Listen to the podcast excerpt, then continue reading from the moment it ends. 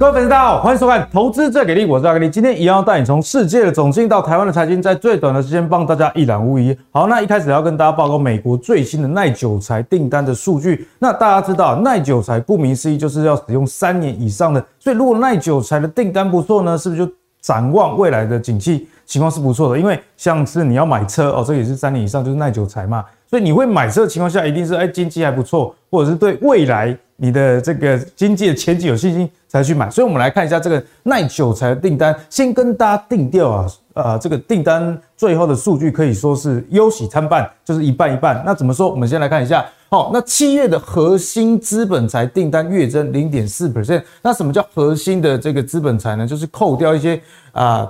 国防用的这些耐久材之后，就跟民众比较贴切，比较能反映现实的一个状况啦。那这个月增率呢是零点四 percent 增幅，哎，其实不如六月的零点九，不过呢优于市场预期的零点三，也就是说，哎，虽然持续的这个月增率在减少，但是比市场想的。的烂的程度没有那么烂啊，所以还是优于预期的一个情况。那如果我们看整体的耐久材订单是成长二点二%，大概是跟六月持平的情形。那主要呢还是归功于这个呃车用晶片短缺啦，机动车设备库存能低的这样的情况，所以这种补库存在这个耐久材的部分还获得一定程度的支撑啊。好，不过由于未来的这个升息节奏还在持续，所以大家也觉得说。这个耐久材订单衰退的几率其实还蛮大的。那如果我们看这个六月的月增率跟本啊七月的月增率来看的话，零点九对比零点四，确实是有衰退的一个情况。好，那接下来我们回到台湾，台湾的情况又是怎么样呢？我们来看台湾呢，公布的是七月的工业生产指数，诶，其实不错哦，是连三十红的成绩，连三十个月都成长。那年增率是一点一二 percent。好。但是大家可以同样看到这个趋势啊，啊，这个年增率越来越低。那大家诶也有听过一句话，以前的业绩啊是现在的什么？是现在的业障哦。所以目前看起来业障蛮重，去年基期确实是比较高，不过至少还没有到衰退的一个情况。那其中呢，七月的制造业生产指数同样是年增，大概在一点零三 percent 啊，同样的情况啊，虽然是年增，不过这个年增率。越来越低，所以呢，细项的拆解就显得非常重要了。好，我们来看一下细项哦。产业类别的部分，帮大家框红色的，诶，其实比较好的，跟大家印象的，其实是有一半一半。好，什么叫一半一半？诶，汽车跟其零件，大家都知道车用，其实现在像美国的汽车库存还是非常低，所以车用相关的其实还有啊一段时间可以走啊。今年汽车相关的应该业绩都非常好，但是呢，大家原本觉得说啊这个。电子相关的、不管是电脑还是电子零组件，这个衰退疑虑很大。哎，可是这个年增率还是很不错哦，都啊、平均有双位数这样的一个水准啊。电子零组件年增九点二六，也是将近十 percent。那电脑的部分呢是年增十二趴哦。不过其他的像是机械设备啦、化学啦、基本金属啦，哦这种好像比较景气循环相关的哦，这个年减的程度非常的重。所以你手上如果有一些，比如说钢铁股啊。或者是化学相关的股票，可能要多加留意一下。好，那为什么电子产业的表现会这么的好呢？主要啊，来自于第一哦，像这个电脑的部分，云端哦，昨天我们的节目有跟大家讲嘛，HPC 高速运算，你现在什么东西都要在伺服器上啊去处理，啊，自然而然也带动这样子的产业需求。另外啊，在电子零组件的部分啊，报道是说，受惠国际品牌消费性电子的新品，那简单来讲就是 iPhone 嘛，哈。这个九月、十月，不管是 iPhone 还是新的 iPad，都陆陆续续要上市了，所以这个拉货潮也带动了啊这个年增率的一个提升。不过啊，看完了美国跟台湾，你要知道说，现在确实是忧喜参半、十字路口这样的感觉啦。哦，虽然还没有衰退，显示需求没有像我们想象的这么悲观，但是呢，在升息节奏持续进行之下，企业借贷成本越来越大，民众呢这个必须消费的开销也越来越高，所以会不会排挤到？这些相关的耐久材以及电子呃产业的需求哦，就是值得大家后续的观察。那在现在的台股啊，可以说是万五保卫战啊。哦，那在万五保卫战的情况下，不管是大盘还是台积电，都面临防卫的这样的一个关卡。为什么？因为大盘最近啊，真的是量缩到非常夸张。那阿格力自己也有观察到啊，整个买盘有弃大买小这样的现象，也就是说，大家觉得说大盘可能再冲的状况有限，不去碰这个全值股哦，因为全球央行年会要开了啦哦，那大盘如果坏，那大家是不是就不会去玩这种全值股？所以弃大买小这个现象非常非常明显，所以在万五保卫战。接下来该怎么样去应对呢？就是我们今天讨论的一个重点哦。好，首先欢迎今天的来宾，是我们超级大来宾，擅长用划线定价的分析师，我们的囧大叔刘囧德。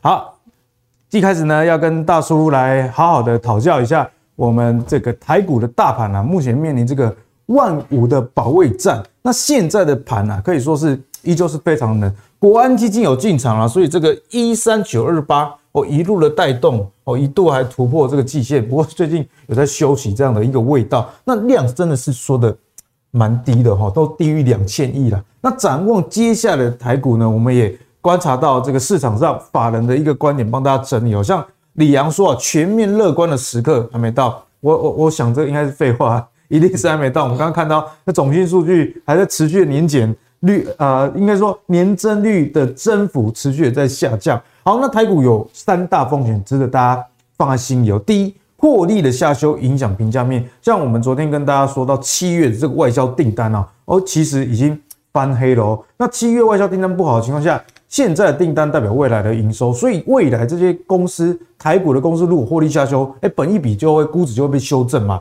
好，那第二呢是 iPhone 的实际的销售状况，像苹果之前一路从低档大反弹，就是哎，iPhone 大家想说啊。会衰退，结果没有。我们果粉的信仰还是非常的强哈，阿格力也是果粉，所以新 iPhone 的销售状况也会影响后续台股，因为台股也蛮多这种苹果概念股的啊。那最后呢，还有这个四川限电到底会搅局到什么时候？原本说停电直到几号，后来又延长哦，接下来不知道哦。所以大叔展望这么多多空不明的因素之下，现在的盘啊，我们把它简单化，因为就线论线的话，我们有哪些地方值得观察？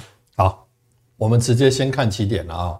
那阿格里，你刚刚有讲嘛？GDP 如果成长的话，可不可以升息？嗯哼，应该可以吧？嗯、这个叫做正循环嘛，对，对吧？所以说我们在看这个部分的时候，我们可以先看美国十年公债殖利率。好，那美国十年公债殖利率跟跟纳斯达克指数哦，我们看一个就是美国的部分公债和它的债市和它的这个这个股市。两者之间，它是长期看下来，它是一个什么？联动的关系是完全是一个负相关系嘛？对哦，那这个负相关系啊，美国十年公债殖利率近期这段时间是已经开始怎么样？已经转折往上了。可是呢，你你再看这个部分，纳斯达克指数走上来，走到这个位置之后呢，它开始怎么样？哎，原来是不下弯的，但是近期开始下弯了。对哦，所以说这个部分是后续我们应该要特要特别去注意的，因为我们刚刚有提到嘛。如果 GDP 是正的升升息哦，可能在这个部分它的表现就会不一样。可是如果 GDP 下去了，十年公债真的上去了，那那我相信这个后面压力也很大，就出来了哦。那所以说这个部分是现阶段要特别注意的啊。那另外哈，我们再来看，我们我们讲嘛，资金基本上来讲的话，也就是有有有量有价，对对吧？所以说资金一定要进来嘛。哦，那要进来的话很简单。你看哦，这个是美元指数，是啊，那下面的话是美元新台币的走势哦，那所以说你看这个是一亦步亦趋啊，这个就是都没有关系，因为美元指数强代表啊美元很强啊，台币就弱了，对啊，哦，那所以说我们来看这一段，你看从这个位置上，其实美元已经开始转强了，嗯，可是哦，你去看外资这个这个部分哦，我们来看哦，你你真的看回来，这个这个美元对新台币这一段期间的走势还在贬诶，哦，这一段美元转弱的时候，其实它并没有怎么样。升值反而是，反而还是维持一个贬势的，表示你说这段时间其实外资它真的有进来吗？应该是只出不进来。哦。我我在看是如此，对，外资还是是持续看坏台股，应该是不是说看坏台股，至少看坏台币的这个强弱了。好，那所以说我们中观上上述的两个图哈，我们看回来第三个图啊。我们就很简单，然后我们的大盘加权跟跟这个我们台币的走势哈，我们去做一个对应关系。你看两者之间，它又是一个完全的负相关系。简单来讲，台币越强，台股才会强。所以如果你看到台股在反弹，台币弱的话，那可能就只是一个反弹。是的，好，那所以说这边呢，我们看出来的结果是什么？这一段的盘势啊，基本上其实它不是外资在参与，这段时间的盘势其实说白了。就是我们内资在主导，我们国安感冒糖浆。好，既然讲到国安感冒糖浆，那人家都已经敢讲了嘛，万事就是什么铁板支撑的嘛。哦，那所以说剩下的问题只不过说内资主导的这个盘它能够往上涨多少的问题嘛。好，那这个就很简单，我们都先把这个都厘清了。对，厘清了之后，回过头我们就来看，好，我们就来看我们的加权指数。哦，那我们从呢上方一八六一九出现这个次高点之后呢，从次高点一路画下来，好，一条下降趋势线，这条长期下降趋势线已经走了八个月了吧？哦，那第一个下降通道画出来之后，哦，我们可以看到说，在这个位置上，哦，在这个位置上它是跌破，对吧？跌下来之后呢，跌怎么样？这个通道的一倍空间，所以出现了一三九九二八。其实一三九二八这个位置出现的时候，我就知道它这个这肯定当时它就是会这样子。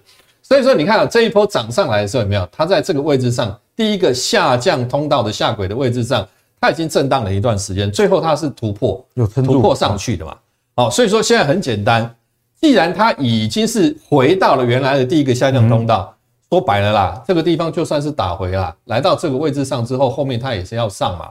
哦，所以说我我会说，护盘基金铁板其实这个是守得住的，不用担心啦。哦，那剩那剩下的问题就是说，下来之后上去，还是上去之后在这个位置上，看看是不是有机会再往上做突破。了解。哦，差别只是在在这个部分而已啦。哦。那所以说，我们把这个图看清楚了之后啊，我们就很放心了。那台股这段时间内资主导，内资跟你玩权值股吗？应该不至于吧？就是弃大买小，好，而且就这么一套资金嘛。刚刚你也说得很清楚，现在成交量就是不足嘛，那就一套资金他会怎么做？哦，又要顾大盘指数，然后然后我们投信已经连连多少买了，对吧？四十四买啊，那他要不要做账？肯定要做账，他要做业绩嘛，对吧？所以说。他一定会怎么样？顾大又要顾小的同时，他要怎么去运用这一套资金？那就很简单嘛，就是肋骨轮动。对，好，那刚刚大叔有跟我们提到，其实投信啊一直在买，其实投信真的一直在买哦，从年初买到现在，投信今年以来买超了两千亿，虽然还是不敌外资在台股啊，今年已经卖了一兆了，但是投信叫股为高撇，照这个逻辑上来看，还是有机会，因为我最近有观察，这个投信啊已经连买。四十四天啊，对，所以阿格力也帮他统计了，投信在最近三十日的这个买超的排名。好，我们可以看到，主要买超的是什么？还是蛮多金融股啦。你看，像这个永丰金啊、中信金以及第一金、兆丰金等等，这个是护大盘的。对，护大盘。那除此之外呢，也有买一些船产啊，例如说像远东新、台泥哦等等。所以呢，就要来请教大叔，在现在啊，你看这个外资一直卖。那国安基金呢？护盘，所谓的护盘就是他买跌的嘛，不要让它跌那么多，不买涨。所以投信第二季啊，已经没什么业绩了。嗯，第三季再不好好的把业绩冲起来，哎，这个套牢就就完蛋了，对不对？所以如果根据这个投信认养做账的角度来看，这边的个股啊，有哪些是你觉得短期内有机会？我们之前哈，我记得我我曾经跟你在在节目当中曾经有一集有有提到，就是关于投信买超的这个部分的问题。啊，因为当时我是说，如果说投信持续这样的买超下去，真的把这个这个今年的这个业绩把它做起来了，哎，可能后面投信就会变成是怎样？就是整个市场的这个投资人的部分，可能针对基金这个部分，它的那个认购的这个倾向就会开始啊，就会开始往上成长。然后呢，散户自己操作这个部分的这个概率，可能就会这个就会开始比例就会下降。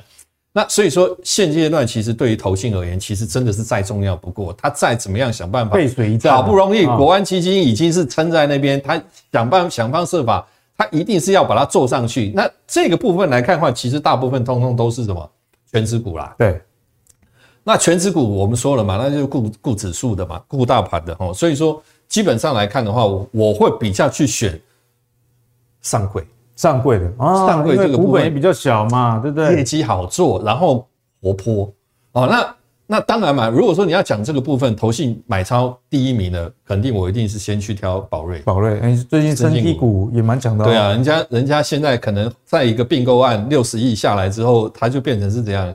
就是业绩就是一百亿以上的一家公司了，对吧？生技股很厉害啊，很厉害，人家上半年六点一四。这个不是假的啊，这个这这个真的很厉害，靠靠并购，然后靠欧美这个日药厂的这个认证，然后再加上药品的销售，你看人家业绩真的做得很好哦。那确实它它不是炒作嘛，确实是有业绩做做做支撑嘛哦。那你你看下方投信其实是买很多哦，然后呢，更重要是什么？诶，外资最近也进来了，外资也在买。那外资买的这一块是哪里？外资买的这一块是这一段嘛？这一段这一段的重点在哪边？这一段的重点是我们要看的是说，这边一五九对二一六，它是一条上升趋势线。是这个上升趋势对上方二七五这个位置上，其实它可以形成一个上升通道。这边的重点是在它在这里是做突破。哎，反而是在大家觉得说上缘可能会有压回的时候，所以哈，我们常常讲说哈，不要去预设立场说啊，这个股价涨多了啊，这个是不是已经怎么样了？高还有更高，低还有更低，没有永远的支撑，没有永远的压力，就对了啦。好，那我就很简单，画线定价定出来之后，这个位置上是这个上升通道二七五的多空关键位嘛？是，它是带成带成交量上去的嘛？那突破了之后呢？怎么样？在这个位置上再次做突破嘛？那既然是突破了，往上看一倍的空间，所以对于宝瑞这只个股，我的看法很简单：突破了就是突破了，打回只要不跌回这个上升通道之内，嗯哼，量缩就是好买点。是，对，哦，那这个可以投资人后续自己再去观察了哈。那我认为说这个真的还没有走完哦。那另外的话，我们来看这个也是嘛，这个有题材又夯，对吧？然后呢，变成还变色龙啊。然后另外的话就，就也就是你看，投信下方也是买一堆，然后外资也是买嘛。哦，你你看，你看这种股票，你你这个说它它走完了吗？没有走完。好，那这边我们抓一个很简单的位置哈，这个位置就是这边小坡的高点，它是在这里做突破嘛，对不对？突破有没有量？有量。好，那打回之后见到二一九之后打回，它回测哪里？就回测这个当初的小坡高点一四九。这个位置呢？对应上方的位置，我们可以抓出这样的一个平行的通道。这个通道是不是在这边突破？对，啊，突破有没有量？有诶、欸，带量，带量有量啊。这边下方的这边下方打回来的低点有没有量去接？诶，有嘞。啊，对啊。所以你说，所以你说这种股票会会结束吗？不会结束的嘛。低档有人去承接，那高档有人再继续冲。是的，嗯。然后呢，更重要一点是什么？我们现在讲的这个时间点是八月二十四号，对对吧？今天八月二十四。现在对于投信而言，第三季这个时间点叫做什么？这个时间点叫做做账，它不是叫做结账嘛，对不对？所以你说它还会不会动？会动啊？那很简单嘛。多头的股票就是怎样？该突破的压力，价涨量增，表态突破。然后呢？涨不动了，短线涨不动，打回量缩，就是好买点，对吧？只要形成支撑就是买哦。那这个就是元泰后面还有戏。那另外的话，也就是说，哎，我们刚刚讲的不是说立刻投资人要去追哦，我们说的很清楚哦。好，我们说的很清楚哦，价涨量增突破，那个是好买点，对，没有错。打回量缩形成支撑，那个是买进，但是不要去追下，还是有原则要遵循啊。对啊，哦，这点很重要哦。那另外我们再来看回嘉登哦，嘉登我们之前也说过啊，讲很久了，EUV 极紫外光照盒，对吧？跟一般的光照盒，一个是一般光照盒的十倍的利润，就不一样。对啊，而且本身来讲，你说现在在所谓的先进制程这个部分，在抢这个这个工艺上，它光是。七纳米、五纳米、三纳米，它要用多少？嗯哼，所以说这个部分来讲，业绩大好嘛。哦，那那你看这一波上升，它是先走一个四十五度角上去。对，好，那我们就讲一个很简单，多头走势的格局的股票是怎么样？我们来看，就是价涨量增，价跌量缩，价涨量增，价跌量缩。前坡二六三点五，在这个位置上，第一次上来没过，然后呢横向，对吧？横向之后呢，然后做突破，哦，突破之后创了二九二这个高点。二九二这个高点之后打回，在这个位置上横向震荡嘛，对不对？那我们现在在讲的时候，它是不是已经上去了？应该是已经上去了了哈。那我们来看下方，你看投信也是一路一堆嘛，买一个多月也是买一堆嘛。然后呢，我们再看一个更重要的，季线是所谓的多头的生命线，生命线很重要。你看这里是季线嘛，后面的季线扣底是往下，越扣越低啊。对，季线这里是不是要弯上去？是。对啊，所以态势，所以二九二带这个长上影线避雷针是不是真的不会过？不一定吧？嗯、哦，不一定。对，有时候这个我们的粉丝们如果看到一个股票爆量，然后上影线，想说这应该就 gain over 了。是，可是大叔讲不一定哦。而且我们看前面这一根也有类似的状况。你看它很很快啊，这一根是爆量没有错啊。可是当当两根下来，立刻就量缩啦。嗯，对啊，这个告诉你什么？这个告诉你就是跌不下去，奇售嘛。不然的话，这个地方就应该是直接就下了嘛。是，连你看，连上弯的季线都没有去测，它就直接开始攻击，所以你就知道市场上抢加登懂得去抢的，看那个观望的，其实两者之间那个差异非常大。是。那好，加登看完，我们再来看保雅啊，保雅，保雅在这个去年真的是烂到底啊，是最近有观察到大反攻哦。好，你看哈，前坡的高点对不对？好，然后下来之后，这一波二五九涨到三九七，这两根 K 线很很很关键。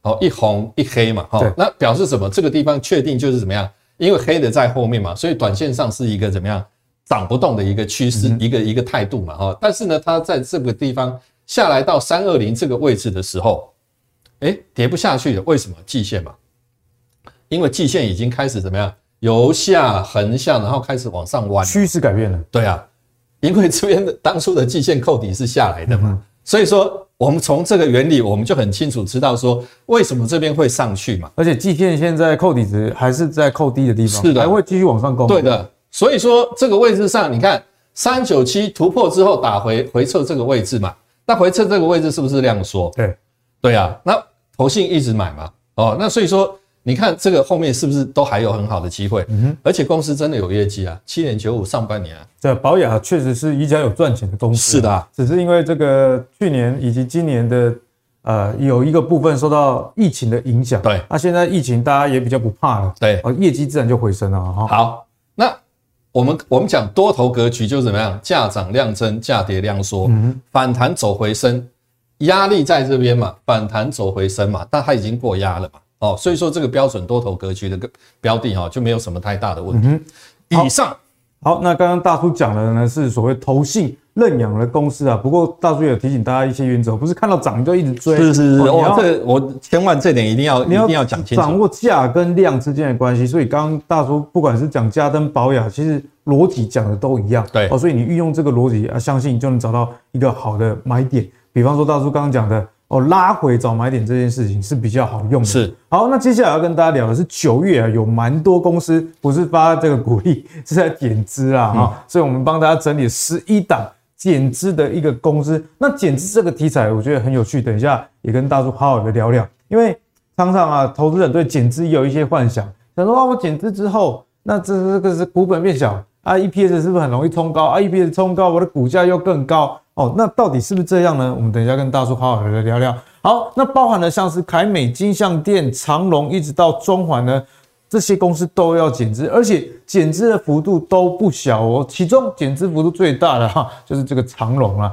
减资六十趴哦，那个股本减肥了三百一十七亿啊，减肥后的股本呢剩下两百一十一亿。那也因为股本小了这么多，现在市场上就就在退步啦。那 EPS 如果之后。啊、航运景气没有大幅反转的话，是不是有机会站上一百元呐？啊，所以大家也可以值得去观察这件事情。不过我们要跟大家聊的，除了这个长荣以外，还有这个中环哦。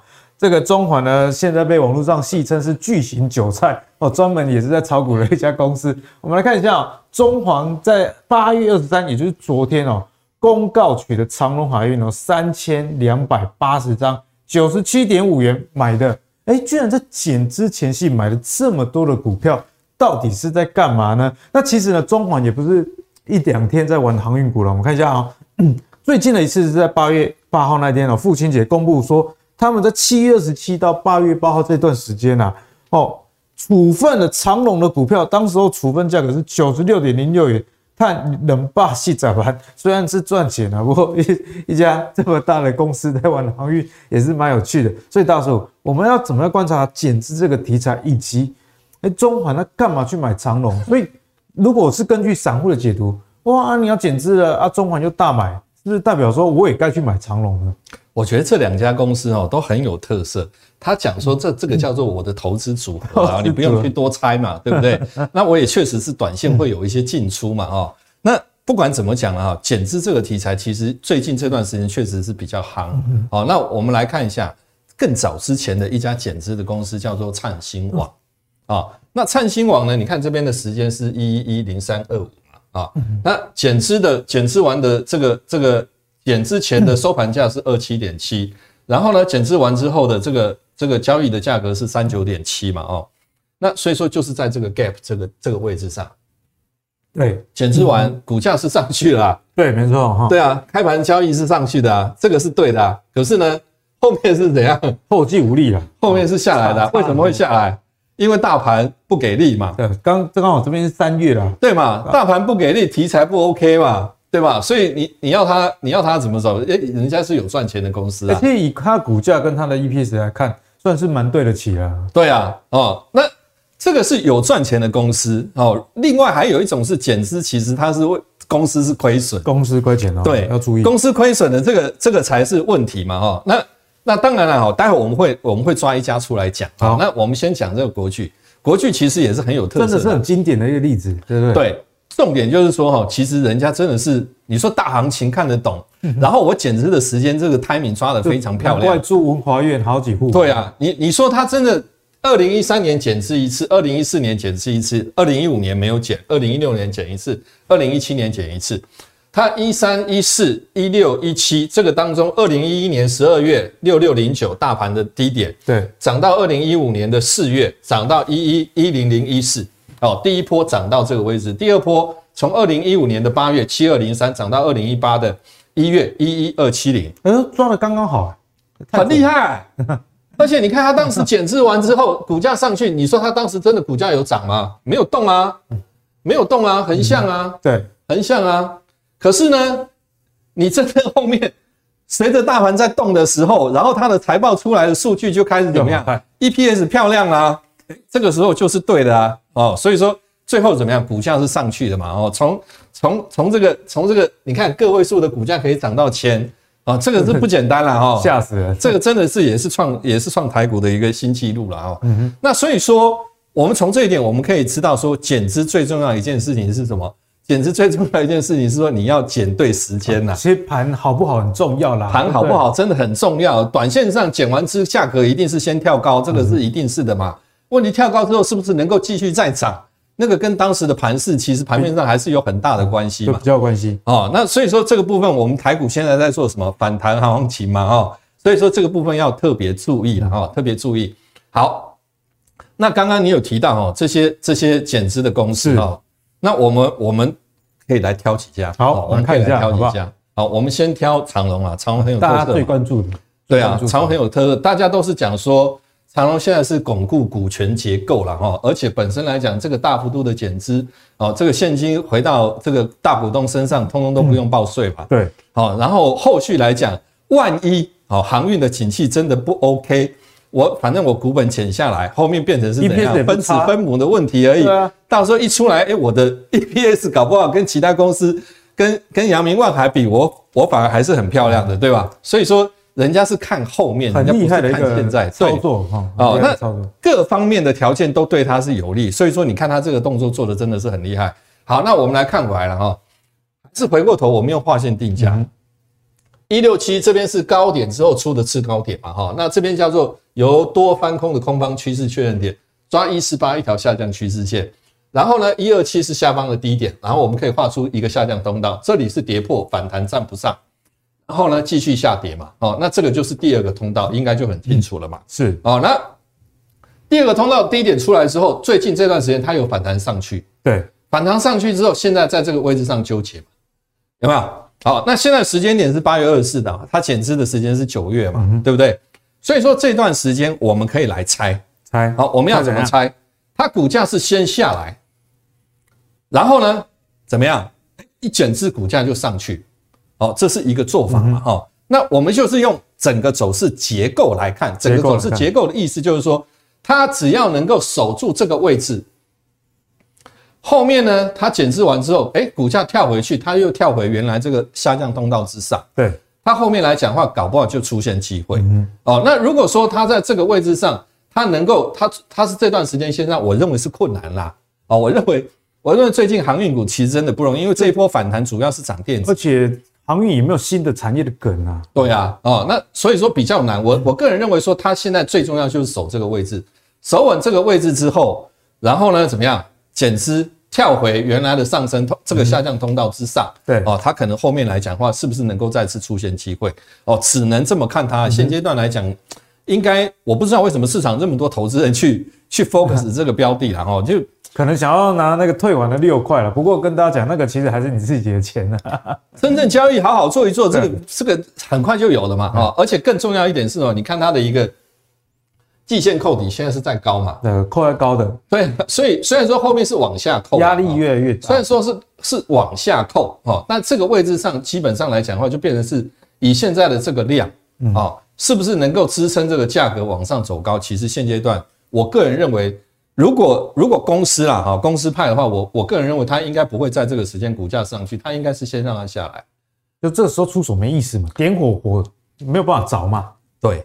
就是为了后面减资之后的那个哦，可能来讲比较有有意思。所以大叔给大家的建议应该是说，如果对长隆减资题材有兴趣的话，应该是在减资后，而不是减资前去出手。对，好，那就交给大家去思考喽。再来，我们看金相店哦，金相店上半年赚到赚四块。其实金相店真的是蛮赚钱的一家公司。对呀，哦，然后呢，你看哦，它这边来讲的话，九四点二是它的这个本波高点嘛。那八六点五就是它的一个所谓的由多翻空的这样一个八六点五的位置。那你看八六点五这个位置下来六三点二，上去站不上，下来没有破它的这个前低。然后呢，这次再上去还是没有过嘛？是哦，所以说短线上在这个位置上，它在等什么？然后我们看季线扣底，这段时间后续来讲是扣底在高嘛？所以说短线上对于金像电而言，其实后面要再上去。确实有难度哦，确实有难度。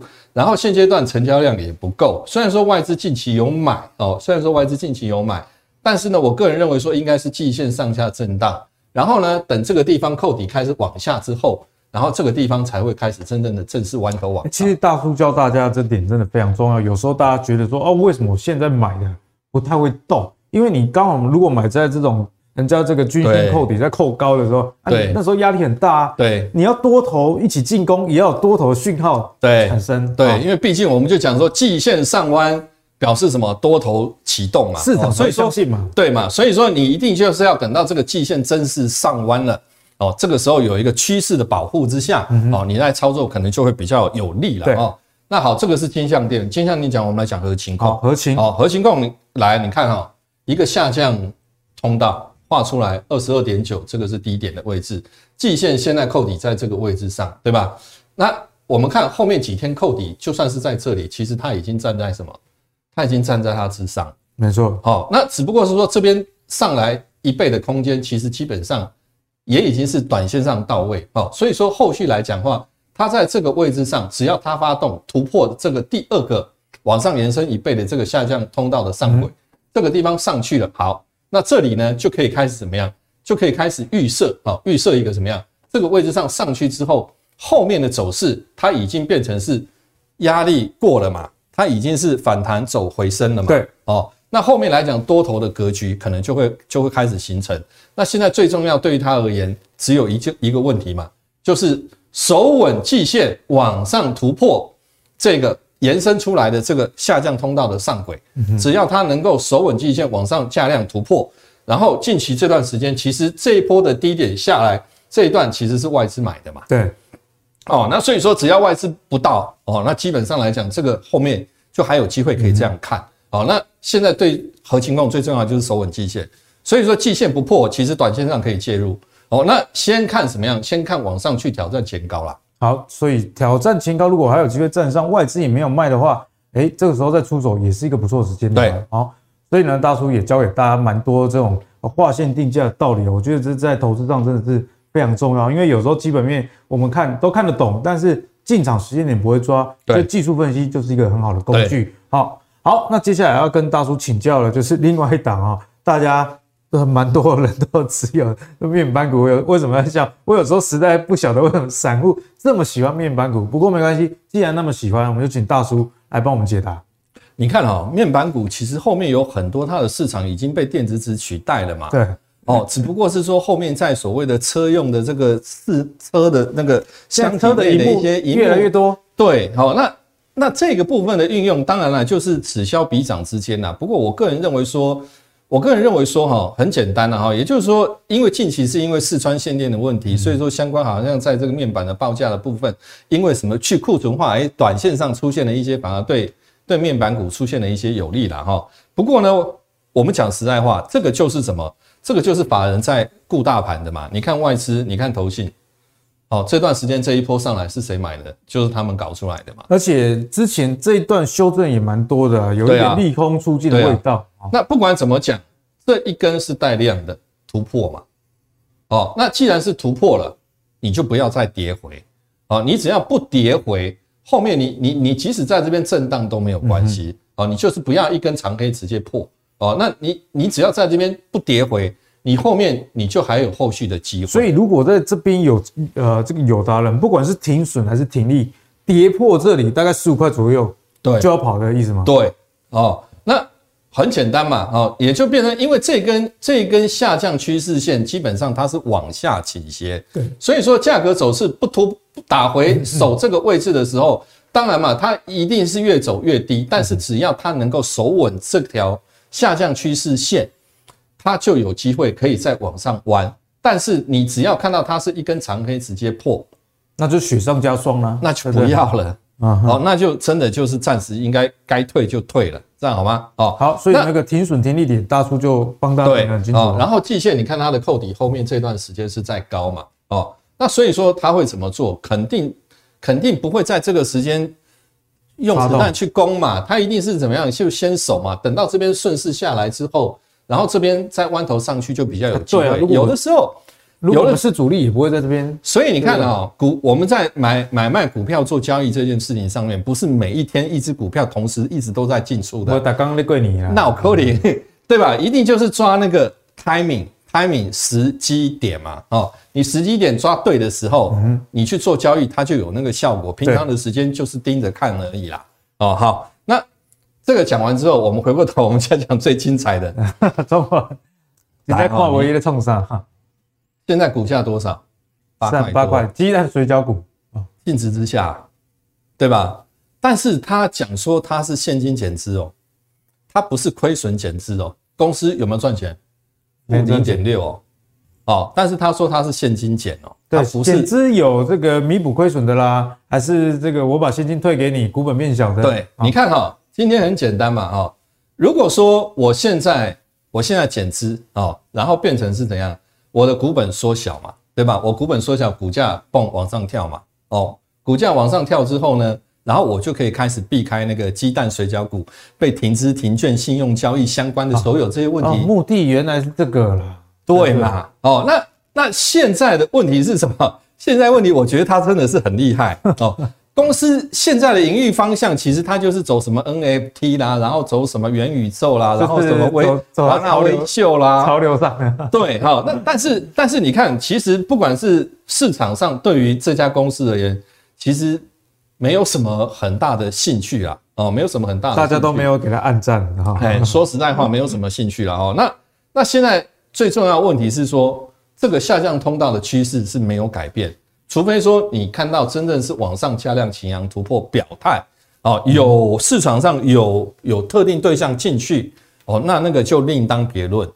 对于这种个股，我个人而言，我基本上我不会去跟他碰头期哦，我认为没那个必要，就不用赌了，因为赌这个呃好像让没什么胜率，让老板自己把它整个结构做完了之后再说嘛，对不对？在它整个结构没有做出来之前。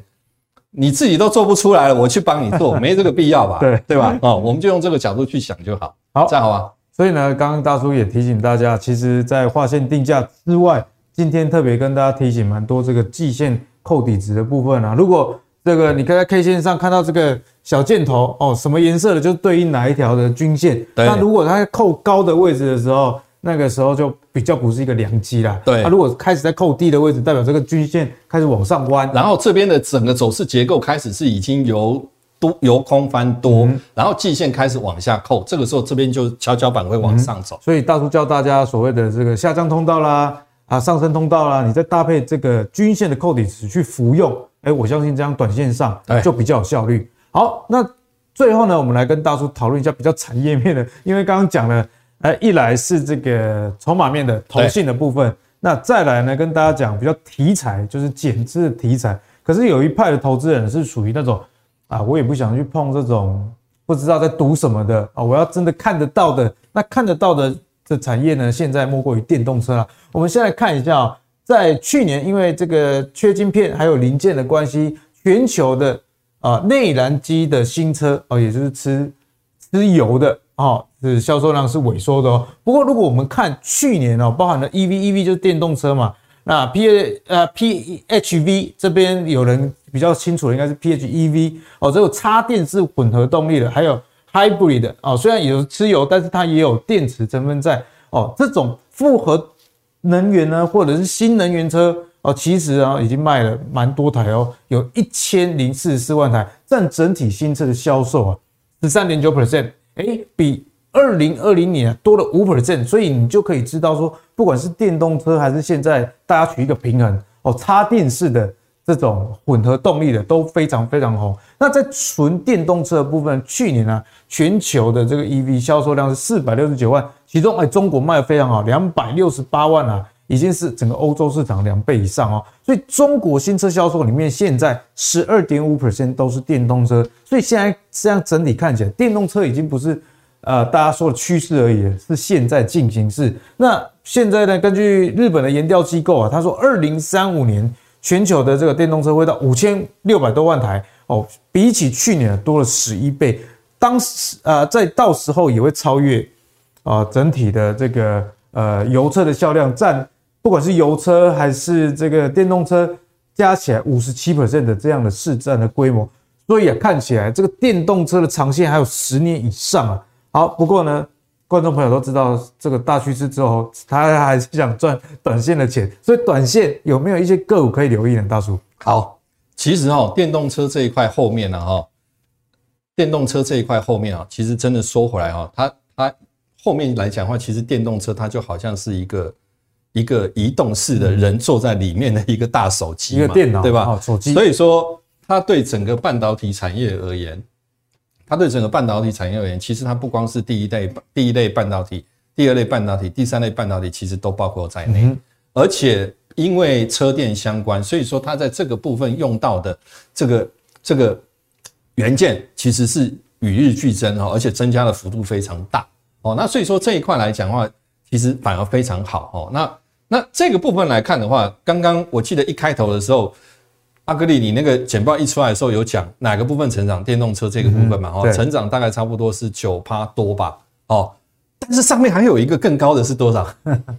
上面还有一个更高的是十几趴，好像是电脑光学元件哦。对，电脑就是台湾的这个制造业生长的指数了。好，下一期哈，我们来做那个那个光学元件。好啊，因为因为那个部分其实其实我在看它的整个走势结构，搞不好它真的会可能就是。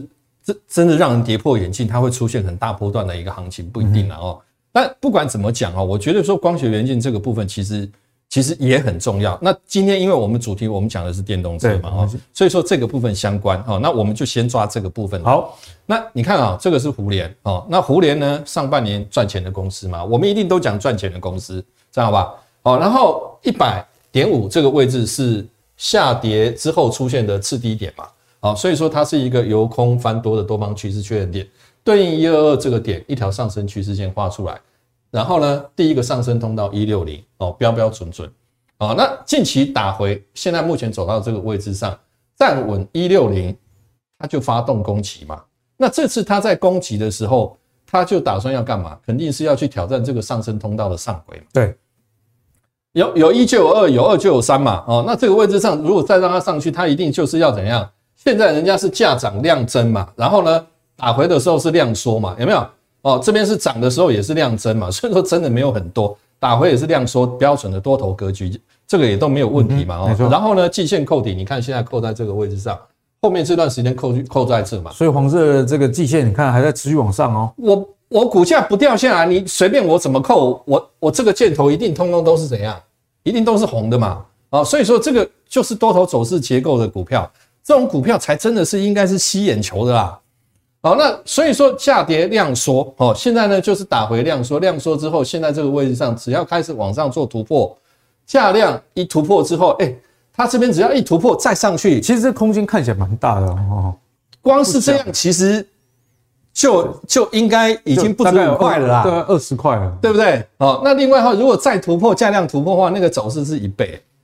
所以你你从这个角度去想哦，这种这种股票其实就你就盯着它，时机点到该买的时候你就买，这样就行了。其他时间你就你就好好的你就好好的看着它。假设说这个一直整理，那季线上来碰到，哎，也是不错的时间点，绝对更好啊！就表示什么？表示说这个就不要说以逸待劳嘛，用时间去换取后面往上涨的空间嘛。对，没错。其实这个是聪明人的做法啊。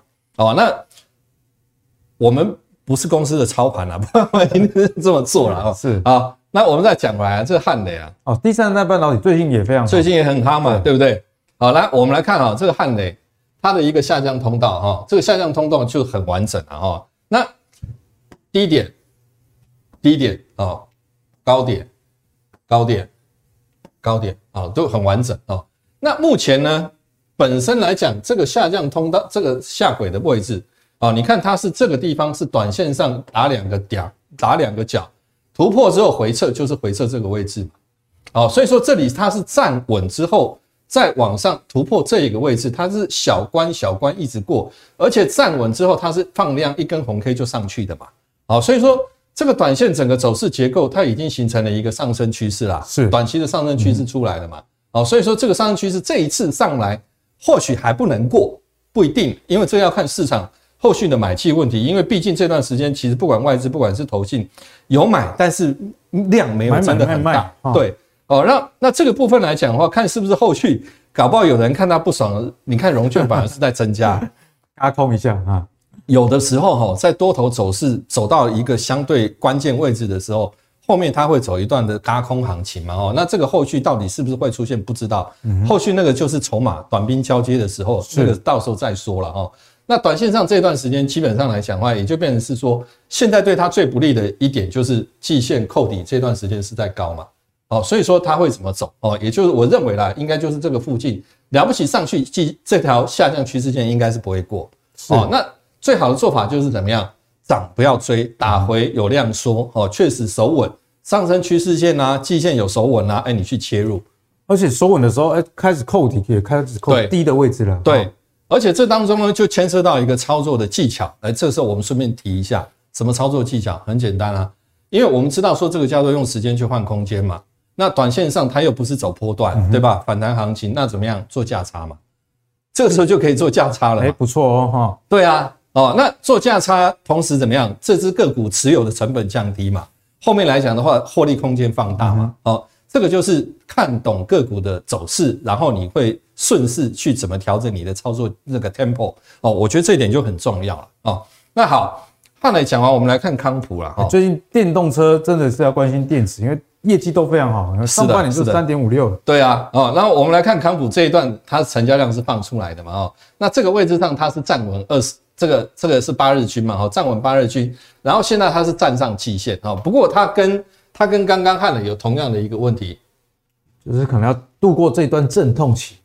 对，那这边有放量，这个就是说它是有这个企图想要去突破这条下降趋势，是。价量表态去突破，那这个当然就是你你它一定要过嘛，对吧？因为市场有人气，然后有买气支持他，他当然它就可以怎么样？不去考虑到说这个扣底，然后它还能够往上去突破，然后更早怎么样把这个扣底的问题解决掉？哦，那当然是更好。可是后续是不是会发生？就近期这个位置上哦，这个位置多少？这个位置大概差不多一三四，一一三四，一三四一三五。就是关键分水岭，分水岭啊！看这个位置上是不是能够出现加量突破？如果没有，短线上打回，打回之后呢，短均跟中均在这边形成纠结嘛？哦，那这个位置上只要它能够很快量缩，嗯哼，好，那在这个地方短线上再聚集，也是一个不错的时间点。一二四，哎，就就变成是因为季线扣底相关的这些问题，然后就可以去做价差，迎刃而解啊，就迎刃而解。哎，对，好，那这个康普讲完，我们来看怡利电。一利电啊，你看我就没有去画趋势线了啊，很简单啦，这个里是这里是什么多空的一个一个由空翻多的一个短线的一个短多趋势确认嘛，一个转折点，这个是第二个低点嘛，所以这边是一条短期的上升趋势线嘛，那这条短期的上升趋势线你基本上看一定是看这样子，所以说这个是没有什么问题，那重点是什么？这个位置上，这个位置上哦，它有没有办法这一波上去的时候它能过？哦，你这样一画，你就知道这个位置上基本上上来应该这一次前面两波的这个高点大概都在八十七左右。对，哦，可是呢，这一根有量，这一根也有量哦，那这两根的量到底是推它后续要上去，还是后续反而变成是短线上这个位置上有不成，反而变成是压力啊？这里就要特别去注意了啊！这里就要特别去注意。那如果能过啊，那这个就是整个空间往上走哦。那这个时候就变成是怎么样？它就正式转强啊！我要表达的意思就是它会正式转强。所以第一个关卡先看这个八十点五能不能过。对。最重要的是这个八十七，对，然后如果如果这个位置上过不了，那短线上没有转强，它还是打回再继续怎么样走底部形态的整理。嗯，哦，那这里季线扣底在这嘛，后续来讲它扣底的相关大概在这个附近，所以离现在的这个位置来讲，如果成交量能够持续放出来，市场买气能够推升它，那这个就可以整个整个走出趋势。如果没有，那对不起，打回，嗯，再重新练过。好，那今天大叔带给大家非常精彩的解析。我们今天谢谢大叔教我们如何划线定价以外，还有这个均线的扣底值的提醒也是非常非常的重要。那在均线的扣底上呢，建议大家可以往，哎，均线如果开始扣低的，代表这个均线的趋势是往上。那如果往上，就算股价不涨，你碰到这个季线，而且是上升的那一种，至少股价哦撑住的机会就会非常非常大。所以如果你在买卖股票上仓会觉得说，啊，我怎么一买？啊，这边刚好就往下走，或者是一买就是往下跌，而且跌了哦也撑不住，那跟这个均线扣底可能就大大的有关系。所以今天大叔除了教大家画线定价以外，均线的扣底值也。提醒大家要特别去注意哦。好，那相信今天的节目大家都收获了非常多。大叔今天教我们怎么样找投信认养的股票，以及该怎么样看减资题材以外啊，最后也带给大家最喜欢的电动车相关的公司有哪些是短线有机会的，以及它关键的关卡都指引给大家。如果有兴趣的朋友，请记得啊，把这一集多看几次。我相信你对这个划线定价。啊，就有更深一层的一个了解。好，那如果你喜欢阿格力我们节目的内容的话，别忘了上 YouTube 订阅 MVP 财经生活频道。我们下期再见，拜拜。